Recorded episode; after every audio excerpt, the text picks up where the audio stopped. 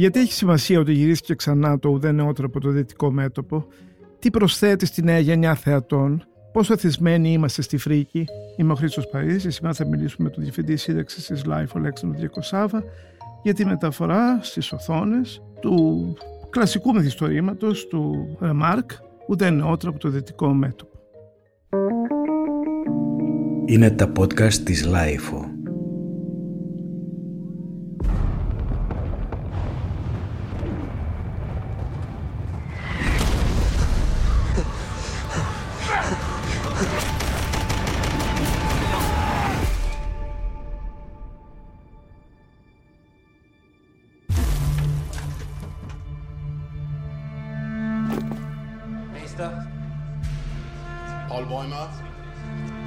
Loslegen. Αλέξανδρη, γεια σου. Γεια σου Χρήστο. Ε, είπαμε να μιλήσουμε για μια ταινία η οποία έρχεται τώρα σαν αποτέλεσμα ενδεχομένως του τελευταίου χρόνου και όλων αυτών που έχουν συμβεί στην Ευρώπη.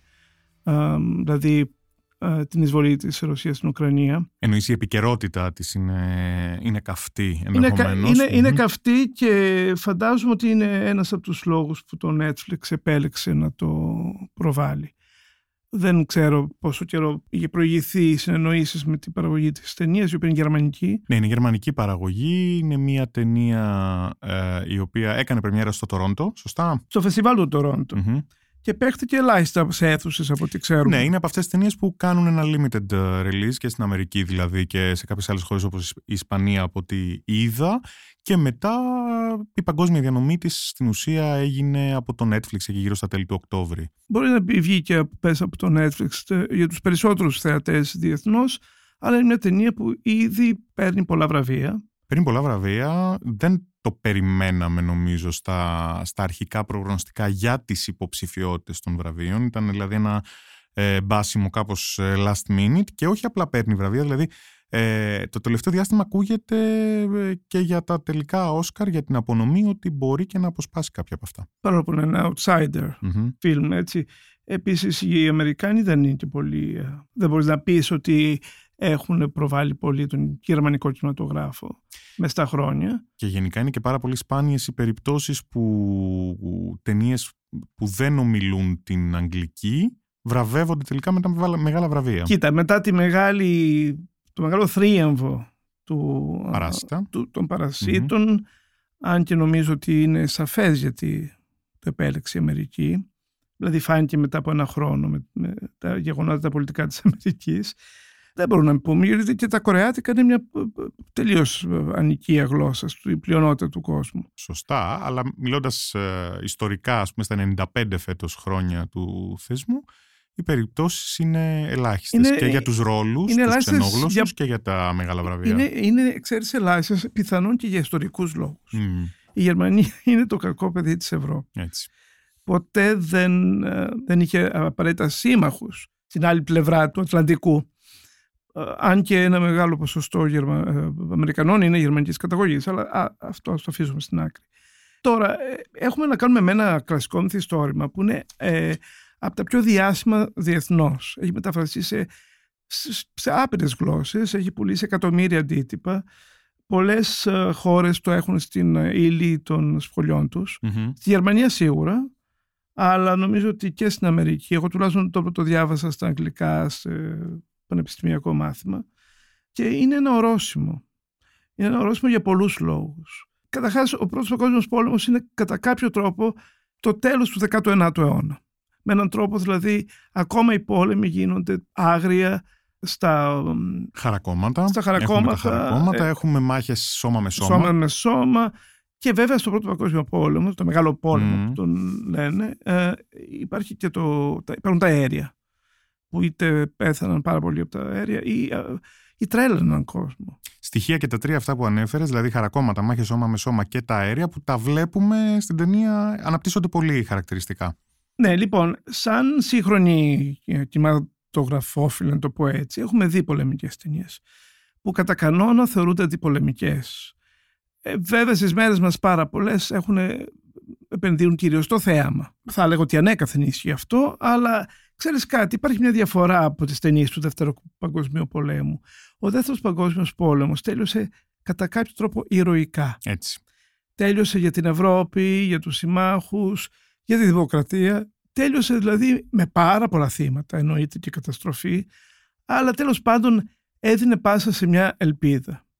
Η γενιά που ακολούθησε έκτισε τη νέα εποχή, τον νέο κόσμο, ήθελα να πω και κατά κάποιο τρόπο έτσι είναι γιατί ήταν στα μισά του 20ου αιώνα και όλα, ας το πούμε έτσι, διορθώθηκαν, που δεν διορθώθηκαν ακριβώς, αλλά τέλος πάντων πήρε μια άλλη ορμή η ζωή του δυτικού τουλάχιστον κόσμου. Με, μέχρι βέβαια τα, τα περιστατικά που ζούμε αυτή την εποχή, γιατί μέχρι πριν από μερικά χρόνια θα λέγαμε ότι αυτό ενδεχομένως να οφειλόταν και στο γεγονός ότι δεν ακολούθησε άλλος παγκόσμιος πόλεμος. Βέβαια, τώρα εδώ στη, στο μετέχμιο που βρισκόμαστε δεν ξέρω κατά πόσον αυτό μπορούμε να το λέμε πια. Κοίτα, δεν μπορούμε να, είμαστε, να ξεχνάμε ότι στην πραγματικότητα έχουν γίνει πάρα πολλοί πόλεμοι. Οι οποίοι μπορεί να μην ήταν ε, ένας μεγάλος παγκόσμιος mm. πόλεμος, αλλά σχεδόν ήταν. Δηλαδή, άνθρωποι πεθαίνουν, σκοτώνται νέοι άνθρωποι συνεχώς. Η καταστροφή πάρα πολλών χωρών και, και μεγάλων πολιτισμών ενίοτε. Ε. Είναι πολύ ε, ενδεικτικό. Είναι διαρκής, δεν έχει σταματήσει. Ναι, ναι, ακριβώς.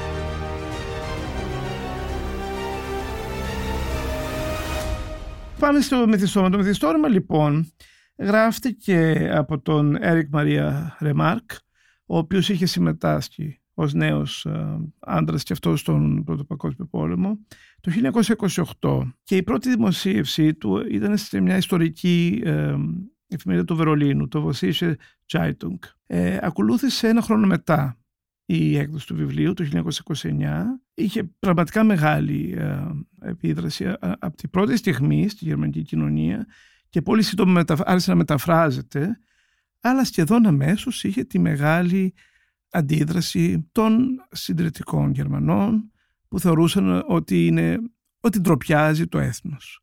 Και φυσικά του ναζισμού που ξεκινούσε αργά αλλά σταθερά να παίρνει δύναμη στην, στη ζωή των Γερμανών και μετά στη πολιτική σκηνή της Γερμανίας μέχρι που φτάσαμε που φτάσαμε. Όταν πάντως πήραν την εξουσία ήταν από τα πρώτα βιβλία που κάηκαν. Και ο Ρεμάρκ αναγκάστηκε να φύγει από τη χώρα, δεν ε, έμεινε εκεί.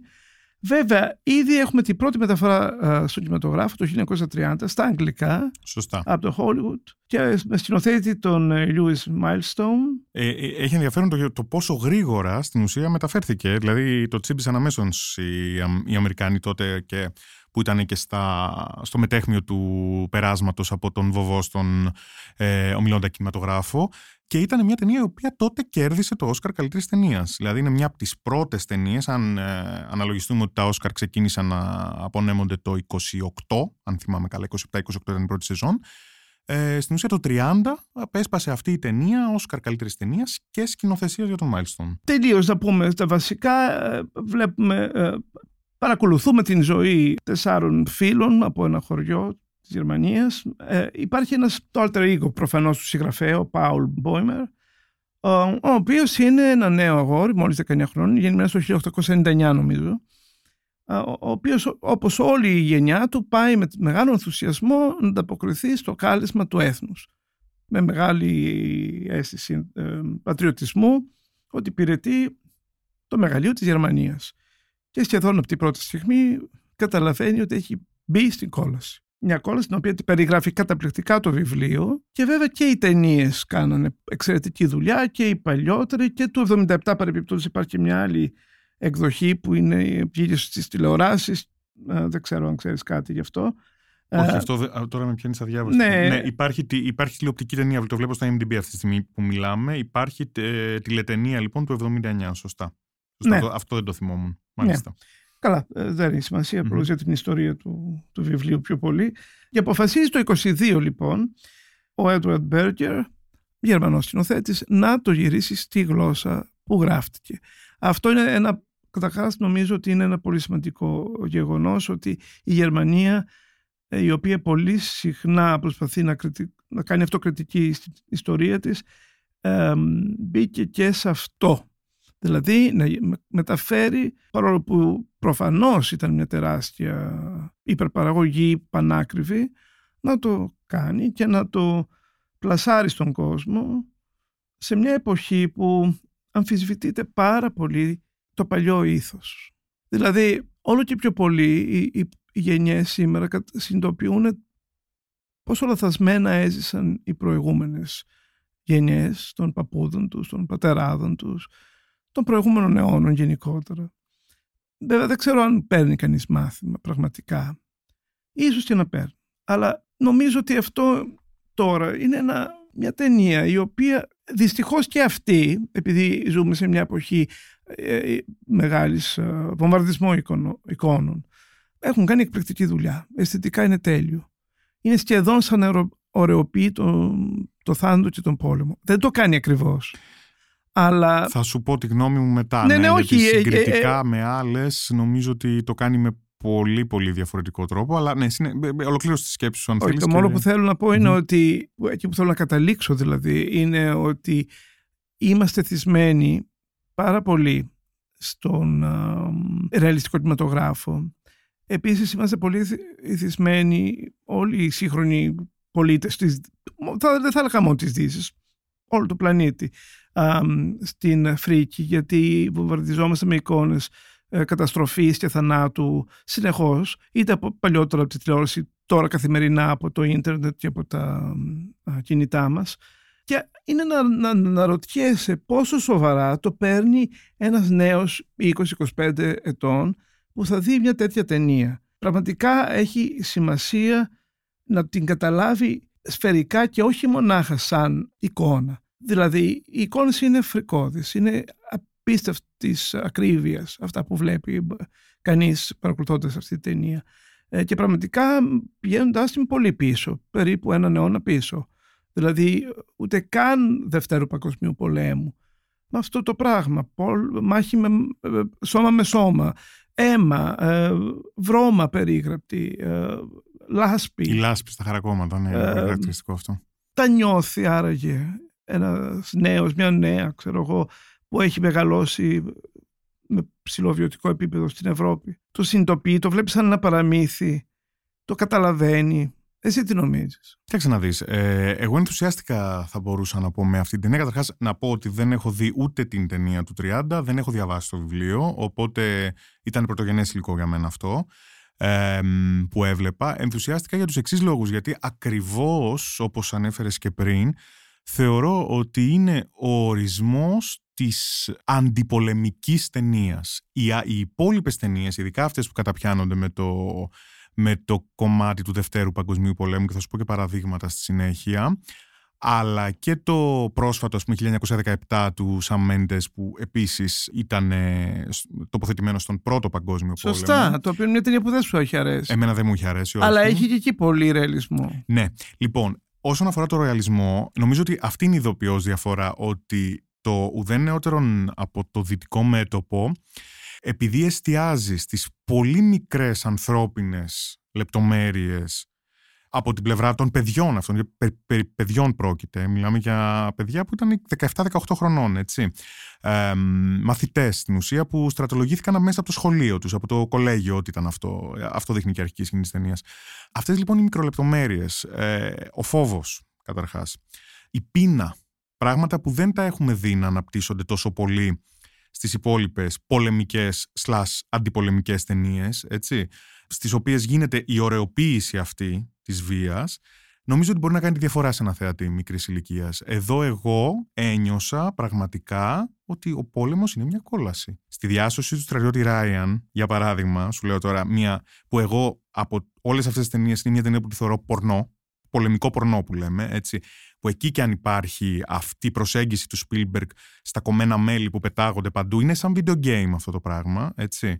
Εκεί είναι τόσο ωρεοποιημένο ε, αυτό το μιλιταριστικό πνεύμα, το να πάμε να πολεμήσουμε, να πάμε να διασώσουμε, ας πούμε, να περάσουμε τα πάντα, να διασώσουμε τον ένα που έχει χάσει τα αδέρφια του και όλο αυτό το τόσο, ας πούμε, ναι, είναι το, το, το, θα μπορούσα να χρησιμοποιήσω μια πολύ συγκεκριμένη βομολογία εδώ πέρα, το στρατό, καταλαβαίνεις θέλω να πω έτσι. Ναι, αλλά κοίτα να δεις όμως. αυτό, αυτό είναι το κομμάτι που κάνει τη διαφορά για ναι, μένα. Σου, στην ταινία για την οποία συζητάμε, αυτό δεν υπάρχει. Σου είπα όμως κάτι. Είναι τελείως διαφορετικό ο Μεγάλος Πόλεμος και ο Δεύτερος Παγκόσμιος mm. Πόλεμος. Είναι διαφορετικό θέμα. Το δεύτερο του κέρδισε η Αμερική. Ήταν ένας θρίαμβος. Από εκεί ξεκινάει όλη η εποπία του Αμερικάνικου ονείρου. ονείρου. Σωστά. Δεν είναι, δεν είναι ακριβώς ε, θεματικά. Τώρα μπορεί να έχεις δίκιο, δεν τη θυμάμαι την ταινία του Σπίλμπεργκ. Ε, ναι, δεν υπάρχει σύγκριση, δεν υπάρχει σύγκριση ναι, στους ναι. δύο πολέμους βέβαια, αλλά εγώ πιάνω γενικότερα το είδος της πολεμικής, αντιπολεμικής ταινίας.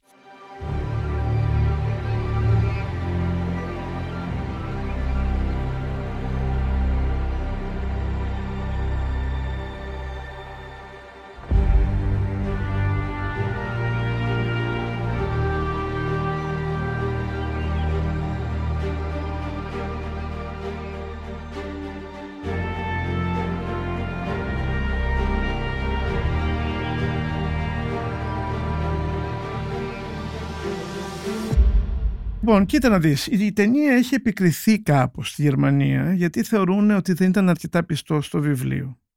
Μπορεί να έχουν και κάποιο δίκιο.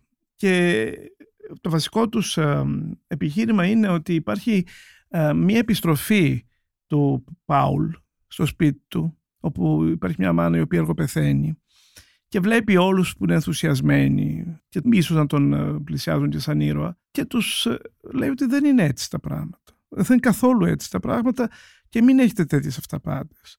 Ε, αυτό λοιπόν... Α, στο βιβλίο λοιπόν σώζεται ο... Όχι, όχι, όχι. Φεύγει για λίγο. Α, μάλιστα. Επιστρέφει στο χωριό και μετά, δεν ξέρω, δεν θυμάμαι πόσο καιρό μένει, στο, θα πω ψέματα. το θέμα είναι ότι επιστρέφει στο μέτωπο όπου πολεμούν για, για λίγα χιλιόμετρα γης. Ναι. Όπως γνωρίζουμε ότι γινόταν όντως στο δυτικό μέτωπο. Ένα άλλο πράγμα που δεν υπάρχει στο βιβλίο και έχει ενδιαφέρον ότι οι σεναριογράφοι εδώ πέρα και ο σκηνοθέτης το επέλεξαν να το βάλουν, είναι οι διαπραγματεύσεις ε, μεταξύ του Φερντινάν Φως. Ξέρεις, στη μνήμη αυτού έχει ονομαστεί η περίφημη Avenue Φως και του Ματίας Ερσμπέργκερ. Ήταν υπουργός οικονομικών της Γερμανίας και εκπροσωπούσε στις συνομιλίες τον Κάιζερ. Λοιπόν, αυτά επίσης δεν υπάρχουν στο βιβλίο. Επέλεξε η... Ο Μπέργκερ ε, επέλεξε να τα βάλει σαν παράλληλο plotline, κανονικό. Ναι, δηλαδή ναι, ναι, είναι ένα πολύ μεγάλο κομμάτι της νέας ταινίας αυτό. Τώρα από εκεί και πέρα, όπου είναι πιστή, είναι ε, ανατριχιαστικά πιστή. Είναι καταπληκτικός αυτός ο νέος ηθοποιός. Mm. Ε, που παίζει τον Μπόιμερ ε, που λέγεται, ξέρεις; Ε, είναι ο Φίλιξ Κάμερερ. Γιατί πραγματικά δείχνει έναν ματαιωμένο άνθρωπο. Ένα νέο άνθρωπο που βλέπει τον, τους φίλους του, τους συντρόφους του να πεθαίνει ο ένας μετά τον άλλον. Να σκοτώνονται μπροστά στα μάτια του αναγκάζεται να σκοτώσει ο ίδιος. Σε βαθμό όμως που ζητάει συγγνώμη κιόλας μετά. Ε, καλά, είναι καταπληκτική αυτή η σκηνή. Ε, μέσα, ναι, στο, ναι, είναι, μέσα στο λάκκο εκεί που σκοτώνει στην ουσία με τα χέρια του έναν αντίπαλο και στη συνέχεια προσπαθεί να σταματήσει το αίμα από την πληγή και προσπαθεί να ζητήσει και μια είδους συγχώρεση την ώρα που άλλος ψυχοραγεί. Ναι. Λοιπόν, πάντως η ταινία από την, από την πρώτη στιγμή σχεδόν μας βάζει στο πνεύμα της. Δηλαδή η σκηνή που ε, παίρνουν τα, τις ε, στολές των ε, σκοτωμένων από το μέτωπο και τις ξαναφτιάχνουν και τις δίνουν στη νέα φουρνιά που πάει επίσης slaughterhouse, πώς το λέμε; Στη σφαγή. Στη σφαγή. Είναι και γίνεται αυτό το, η σκηνή μικρή που βλέπει το, το καρτελάκι, το καρτελάκι ναι, ναι, του ναι προηγούμενου κατόχου της στολής και πάει πίσω και λέει μου δώστε μάλλον λάθος. Αλλά λέει δεν είναι λάθος, ε, του πέφτει μικρή κάτι τέτοιο και σκίζει το, το καρτελάκι η ράφτρα και το πετάει και βλέπουμε από κάτω ένα, ένα μάτσο από τέτοια καρτελάκια. Είναι, είναι δηλαδή ότι πάμε εκεί στο σφαγείο και αυτά είναι απλώς ονόματα τα οποία είναι αναλώσιμα, φεύγουν. Όπως επανέρχεται πολύ συχνά σε όλη την ταινία αυτή η σκηνή που όποιος επιβιώνει μετά από μία μάχη, σπάει στη μέση το ε, μεταλλικό... Τη στρατιωτική ταυτότητα, στρατιωτική και, ταυτότητα. και μαζεύουν με αυτόν τον τρόπο τα στοιχεία των Ναι. νεκρών. Ναι.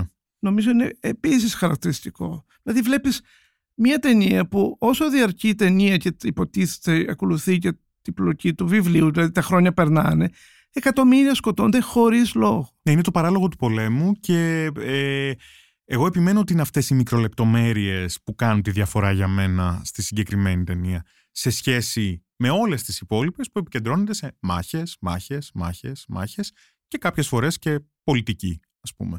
Εδώ αυτές οι λεπτομέρειες για μένα λειτουργήσαν πολύ. Δεν ξέρω αν πρέπει να κάνουμε spoiler, αλλά είναι Έχουμε πολύ... κάνει ήδη αρκετά. Ναι, αλλά ήθελα να κάνω το κορυφαίο, το οποίο είναι προ- πρόβλημα, αλλά θέλω να το αναφέρω. Μμμ. Ίσως το κάνω λίγο περιγραφικά Μμμ. για όποιον δεν έχει δει τη ταινία. Υπάρχει ένα, μια βασική σκηνή, όταν πλησιάζουμε το τέλος, που επίσης δεν υπάρχει στο βιβλίο. Και έχουμε να κάνουμε με τον πιο μιλιταριστή της ιστορίας. Εντάξει, τον στρατηγό Φρίντριχ, ο οποίος κάνει μια κίνηση η οποία πραγματικά δίνει το καρφί στο φέρετρο. Και είναι τρομερό, έτσι πως το δείχνει ο σκηνοθέτης Μεν, αλλά νομίζω ότι ουσιαστικά είναι μια αναφορά στο τι θα ακολουθεί στη Γερμανία. Αυτός ο στρατηγός, ο οποίος μάλιστα εναντιώνεται στην απόφαση του Κάιζερ της γερμανικής κυβέρνησης να συνθηκολογήσει με τους Γάλλους και με τους συμμάχους και στέλνει ακόμα μια φορά τα νέα αυτά παιδιά. Στο παρατέταρτο. Στο παρατέταρτο. Έκανε το spoiler. Α, το είπα, ε. Ναι. Εντάξει, δεν πειράζει. Νομίζω ότι οι περισσότεροι ακροατές μας θα έχουν δει ήδη τη- την ταινία. Α, Όσοι δεν την έχουν δει, να γνωρίζουν, ε, το είπαμε και πριν, ότι έχουμε Το θέμα κάνει είναι κάποια ότι, spoilers. ότι αυτός ο τρελός άνθρωπος, ο ε, φανατισμένος, ο εθνικιστής, ο ακραίος μιλιταριστής, ο στρατόκαυλος. Ο στρατόκαυλος, αυτό ήθελα να πω πριν, το είπα με ε, μπίπ. ε, τώρα. Δεν νομίζω ότι είναι μια λέξη που δεν λέγεται. Ακριβώς, ακριβώς. Αυτός ο άνθρωπος δεν νοιάζεται καθόλου όπως κανένας δικτάτορας τα χρόνια που ακολούθησαν όλα τα στρατιωτικά καθεστώτα και όχι μόνο μάλλον, αλλά πόσο μάλλον εκεί που δεν υπάρχει καμία δυνατότητα αντίρρησης. Στέλνανε νέους ανθρώπους κάθε φορά σε ένα σφαγείο διαφορετικό. Μα έτσι ακριβώς είναι. Δεν έχει λόγο ύπαρξης αυτός, δεν έχει λόγο ζωής μετά τον πόλεμο. Ακριβώς. Βλέπεις ότι όλοι έχουν κάτι να περιμένουν και αναρωτιούνται κιόλας και πώς θα ξαναμπούν στην καθημερινότητα. Ο συγκεκριμένος χαρακτήρας δεν έχει κάτι άλλο. Οπότε γι' αυτό το λόγο θέλει πάση θυσία να συνεχίσει ο πόλεμος. Είναι, είναι τρομακτικό αυτό. Είναι τρομακτικό και είναι... Δηλαδή εγώ έχω την αίσθηση ότι μας περιμένει χει- χειρότερα. Μμ. Αυτή, αυτό είναι η πινελιά που δίνει ο σενογράφος και ο σκηνοθέτης σε αυτή τη ταινία. Δηλαδή ότι δεν τελειώσαμε. Σε ποια, σε ποια νέα περίοδο φρίκης στην ουσία μπαίνει η Γερμανία μετά, από το, Ναι. μετά τον, ε, το τέλος του το οποίο του δεν ήταν πρώτου. μόνο για τη Ναι. Γερμανία βέβαια, ήταν Βέβαια, για, για- βέβαια, για την ανθρωπότητα ολόκληρη.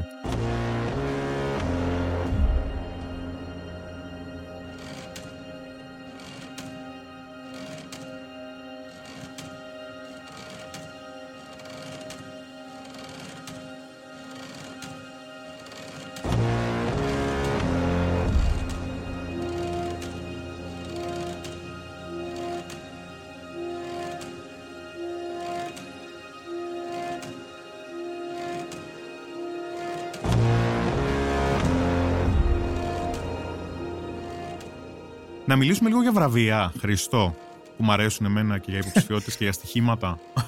Λοιπόν, τα βραβεία. Έχει πάρει πολλά βραβεία σε διάφορα φεστιβάλ, καταρχάς, και θεσμούς διαφόρους, ειδικά στην Αμερική. Καταρχάς, εντάξει, σάρωσε στα μπάφτας. Είναι το, το βασικότερο ε, αυτή τη στιγμή. Δηλαδή, ε, ήταν υποψήφια για 13 βραβεία της Βρετανικής Ακαδημίας Κινηματογράφου. Κέρδισε τα 7, μεταξύ των οποίων και το καλύτερης ταινίας. Που αυτό έχει τρομερό ενδιαφέρον γιατί εντάξει, δεν, υ- δεν υπάρχει ε, σύμπνοια συχνά, έτσι, δεν, είναι, δεν σημαίνει κάτι το γεγονός ότι κέρδισε τον BAFTA για τα Όσκαρ. Ε, μ, και είναι πολύ διαφορετικές οι προτιμήσεις πολλές φορές των ε, μελών των δύο ακαδημιών. Αλλά όπως και να έχει, αυτή η ταινία, όπως είπαμε και πριν, ε, στις υποψηφιότητες ήταν ε, ένα last minute, ας πούμε, entry και είναι υποψήφια αυτή τη στιγμή για 9 βραβεία Όσκαρ, που είναι μεγάλος αριθμός. το μεγάλο αδιαφιλονίκητο όπως φαίνεται φαβορή για φέτος και για το καλύτερης ταινίας και για το σκηνοθεσίας αλλά και για κάποιους από τους ρόλους είναι το Everything Everywhere All at Once. Τα πάντα όλα ήταν ο ελληνικός τίτλος. Ε, τον Kwan, τον, ε, τον Daniel συγγνώμη τον Daniel, Daniel Kwan και Daniel δεν θυμάμαι το, δεύτερο, το, το όνομα του δεύτερου.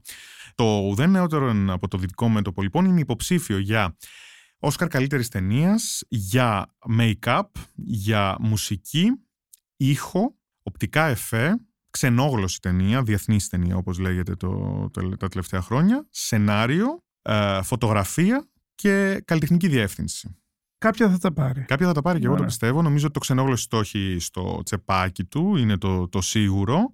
Εγώ προσωπικά, θα, αν ήταν στο χέρι μου, θα του έδινα και το βραβείο ήχου σίγουρα, ενδεχομένως και το μουσικής και αυτή την πολύ σύγχρονη μουσική προσέγγιση που κάπως θυμίζει λίγο τις μεγάλες ε, σειρές, τις γερμανικές των τελευταίων ετών του Netflix, όπως ήταν το Dark, αυτό το ηχοτοπίο που πλάθει ε, ο συνθέτης που σε βάζει πολύ με, με υποβλητικό τρόπο μέσα στην ταινία. Ε, τώρα όσον αφορά το μεγάλο Όσκαρ, θα σου πω τι γίνεται εδώ πέρα. Η αλήθεια είναι ότι τις τελευταίες εβδομάδες έχει αρχίσει να πλασάρεται ως, ως το, το, outsider της χρονιάς. Δηλαδή, εάν δεν το πάρει το Everything Everywhere All at Once, έχει πιθανότητες το ουδέν νεότερο από το δυτικό μέτωπο.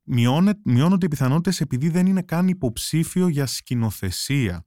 Αυτό δηλαδή συμβαίνει πάρα πολύ σπάνια. Μια ταινία που δεν έχει τον σκηνοθέτη της υποψήφιο να πάρει το μεγάλο βραβείο του καλύτερης ταινίας.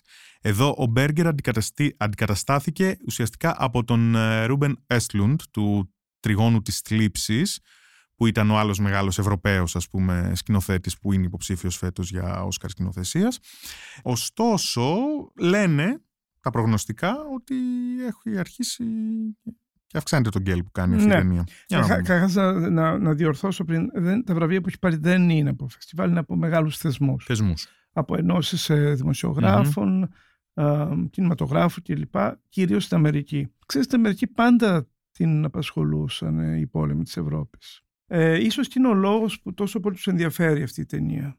Διότι αυτό που λέγαμε ένα χρόνο πριν ήταν ότι κανείς δεν περίμενε ε, ξανά στην ε, ευρωπαϊκού εδάφους να συμβεί τέτοιου είδους πόλεμος όπως αυτός που διεξάγεται αυτή τη στιγμή στην Ουκρανία. Και καθώς έχουμε δει και πολύ ρεπορτάζ από εκεί, ναι, φέρνει μνήμες ε, του παρελθόντος. Δεν είναι... Η αναμονή, τα χαρακόμματα, είναι κάπως λίγο, υπάρχουν κάποια κοινά στοιχεία θα μπορούσε να πει και, κανείς. Και ναι, άνθρωποι με όπλα στα χέρια. Κάτι που δεν έχουμε δει στις άλλες μεγάλες mm-hmm. σειράξεις των τελευταίων δεκαετιών που ήταν συνήθως τις βλέπαμε λίγο σαν video games μέσα από, μέσα από, από σημεία που, που χτυπάει... Ένα πρίσμα, ας πούμε, απόστασης ενδεχομένως. Ναι. ναι. Α, και λιγότερο αίμα. Ενώ εδώ έχουμε δει πολύ αίμα. Και κατά κάποιο τρόπο προσπαθεί να κάνει ένα τέτοιο, α, ένα τέτοιο παραλληλισμό νομίζω η Αμερική, έτσι δεν είναι; Ναι. Ε, ναι, ισχύει. Ε, ένα άλλο ενδιαφέρον στοιχείο λοιπόν αναφορικά με την Οσκαρική τελετή της 12ης Μαρτίου θα έχει να κάνει με το αν τα μέλη της Ακαδημίας θα επιλέξουν φέτος να δώσουν το μεγάλο βραβείο ή τα μεγάλα βραβεία γενικότερα ε, σε ταινίες που έχουν ε, παιχτείς στι αίθουσε. Είναι και αυτό ένα έτσι point. Ε, ναι, αλλά δεν υπάρχει το προηγούμενο της Ρώμης. Τι εννοείς; Της ταινίας Ρώμης. Το Ρώμα. Ρώμα. Το ναι. Ρώμα του. Δεν μεταφράζεις στα ελληνικά Ρώμη. Ε, Ρώμα νομίζω είχε παιχτεί. Εντάξει, ναι, ναι. Του, του Αλφόνσο Κουαρών. Ναι. Ε, που είχε πάρει το σκηνοθεσία βέβαια εκείνη τη χρονιά. Ναι, έτσι. και ήταν μια ταινία καθαρά του Netflix. Ήταν μια ταινία καθαρά του Netflix. Όχι, και το, το βασικό προηγούμενο είναι το περσινό, το κοντα Που ήταν ταινία που είχε παιχτεί μόνο στο Apple TV Plus. Έτσι.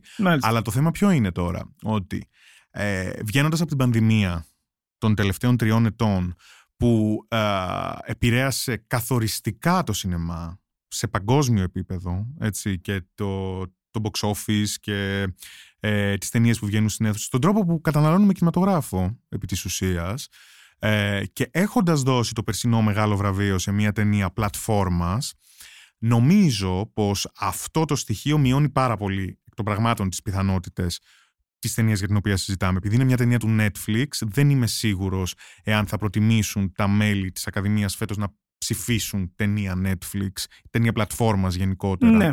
Ε, θα θελήσουν ενδεχομένως να στείλουν ένα μήνυμα ε, για τη διάσωση της μεγάλης οθόνης του κινηματογράφου. Όπου ξέρεις η αλήθεια είναι ότι οι επικές ταινίες έχουν άλλη ε, Έτσι. διάσταση Έτσι. όταν τις βλέπεις σε μια πολύ μεγάλη οθόνη. Δηλαδή αυτή είναι μια τόσο καλογυρισμένη ταινία που είναι κρίμα όποιος την δει σε μικρή οθόνη. Εγώ την είδα μάλιστα σε κομπιούτερ. Δηλαδή τελείως Ναι. αστείο. Α, ε, άλλοι τη βλέπουν αν μη τι άλλο σε μια μεγάλη οθόνη Ε, όπως εγώ. στο σπίτι ναι, τους. ναι, ναι. Αλλά κανείς δεν την έχει δει στην Ελλάδα σε κανονική Σε αίθουσα. αίθουσα, θέση, Ναι, ναι. ναι, βέβαια, βέβαια. Τώρα, αυτό τώρα που είπες μένει να... Ναι, θα το δούμε. Θα το δούμε σε μερικές μέρες. θα φανεί. Ναι, εγώ πιστεύω δεν, δεν θα κερδίσει. Το μεγάλο Όσκαρ δεν θα το πάρει. Θα το, πάρει, θα το πάρουν ε, ε, το δίδυμο, τον, το νεαρό των ε, Daniels για την ταινία Τα Πάντα Όλα, που είναι κάτι καινούριο, είναι κάτι πάρα πολύ φρέσκο. Εμένα προσωπικά δεν με ενθουσίασε αυτή η ταινία, αλλά σίγουρα δείχνει μια τάση προς ε, μια νέα ματιά στο σινεμά. Κοίτα, για να καταλήξουμε κάπου, ε, προσωπικά δεν με ενδιαφέρει αν θα πάρει ο Όσκαρ.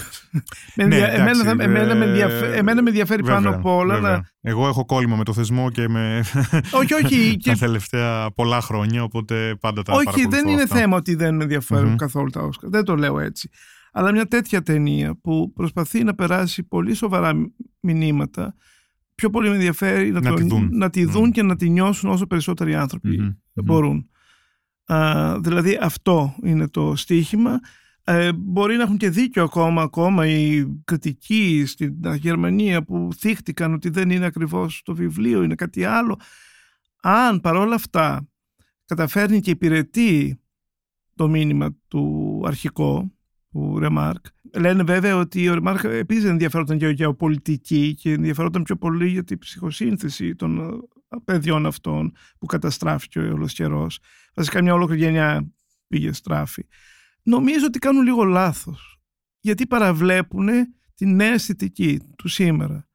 Γιατί όλα αυτές οι μικρές λεπτομέρειες της ταινίας, από αυτό που ανέφερα με, το, με τα πεταμένα ε, καρτελάκια, μέχρι τη μάχη σώμα με σώμα με ανθρώπους που τους σκοτώνει και κλαίει πάνω στο κουφάρι τους. Και άλλες πολλές λεπτομέρειες μεγάλης αντρικής φιλίας, έτσι, αγόρια που ε, ενηλικιώνται μέσα στη φρίκη. Όλα αυτά λοιπόν έχουν μεγάλη σημασία και αν κάποιος καθίσει να το δει όχι σαν ένα, μια περιπέτεια στο μέτωπο αλλά σαν κάτι σοβαρά, μια σο- ότι καταγγέλει με σοβαρότητα ένα, ένα γεγονός ε, αυτό είναι ένα κέρδος πολύ πιο σημαντικό από τα Όσκαρ. Τα Όσκαρ βέβαια ανοίγουν πιο πολύ υποτίθεται το ενδιαφέρον αλλά τέλος πάντων το Netflix είναι ήδη ισχυρό ελπίζω να τη δουν πολλοί άνθρωποι και να την κατανοήσουν ότι ο 21ος αιώνας δεν μπορεί να συνεχίσει με πόλεμο. Ήδη έχουμε πάρα πολλά θέματα εναντίον μας, ξεκινώντας κυρίως από την οικολογική καταστροφή του πλανήτη, για να πολεμάμε ε, ακόμα ως έθνη και να μην συνεννοούμαστε, γιατί αυτό είναι το πιο τρομερό, ότι Μμμ. α- ακόμα δεν συνεννοούνται μεταξύ τους τα έθνη. Ε, σε μια εποχή που υποτίθεται ότι μιλάνε πια με Twitter οι ηγέτες μεταξύ τους. Όπως και να έχει, εγώ θεωρώ ότι, για να κλείσουμε νομίζω με αυτό, ότι είναι μία από τις ε, καλύτερες ταινίες που έχουν γίνει για τον Πρώτο Παγκόσμιο Πόλεμο, η ταινία για την οποία συζητάμε, αν και κορυφαία για μένα, παραμένουν οι σταυροί στο μέτωπο του Kubrick. Ένα, γιατί ο Kubrick είναι και ένας σκηνοθέτης που έχει το δικό του στίγμα, είναι αξεπέραστος. Αλλά εκείνο είναι λίγο συνεφίλ πια στις μέρες Ναι, μας. Ενώ σωστά. αυτό είναι μια ταινία Είναι σύγχρονο. Είναι που σύγχρονο. μπορεί να το Τώρα. δει τώρα. Όποιος δεν την έχει δει, να καθίσει να τη δει μετά από α, αυτό το ακούσει εμάς. Έχει φυσικά και γιατί είναι διαθέσιμη σε όλους. Όλοι έχουν Netflix πλέον, οπότε Ή με τον περισσότερο. ένα με τον άλλο τρόπο. Ήδη κλέβουν, έτσι δεν είναι. Ναι, ναι, γίνεται και αυτό, βέβαια. Λοιπόν, Αλέξανδρα, ευχαριστώ πάρα πολύ. Ελπίζω τα προγνωστικά σου τον Όσκαρο να σε αφήσουν ικανοποιημένο. Ε, δεν θα μείνω ικανοποιημένο σίγουρα αναφορικά με το τι θέλω εγώ να πάρει τα μεγάλα βραβεία. Ε, γιατί πού εγώ- ξέρεις. Αλλά δεν, ναι, ναι, ναι. Θα το, θα το διαπιστώσουμε σε πολύ σύντομο χρονικό διάστημα. Ευχαριστώ πολύ, Ε, Αλέξανδρα. να είσαι καλά, Χριστό.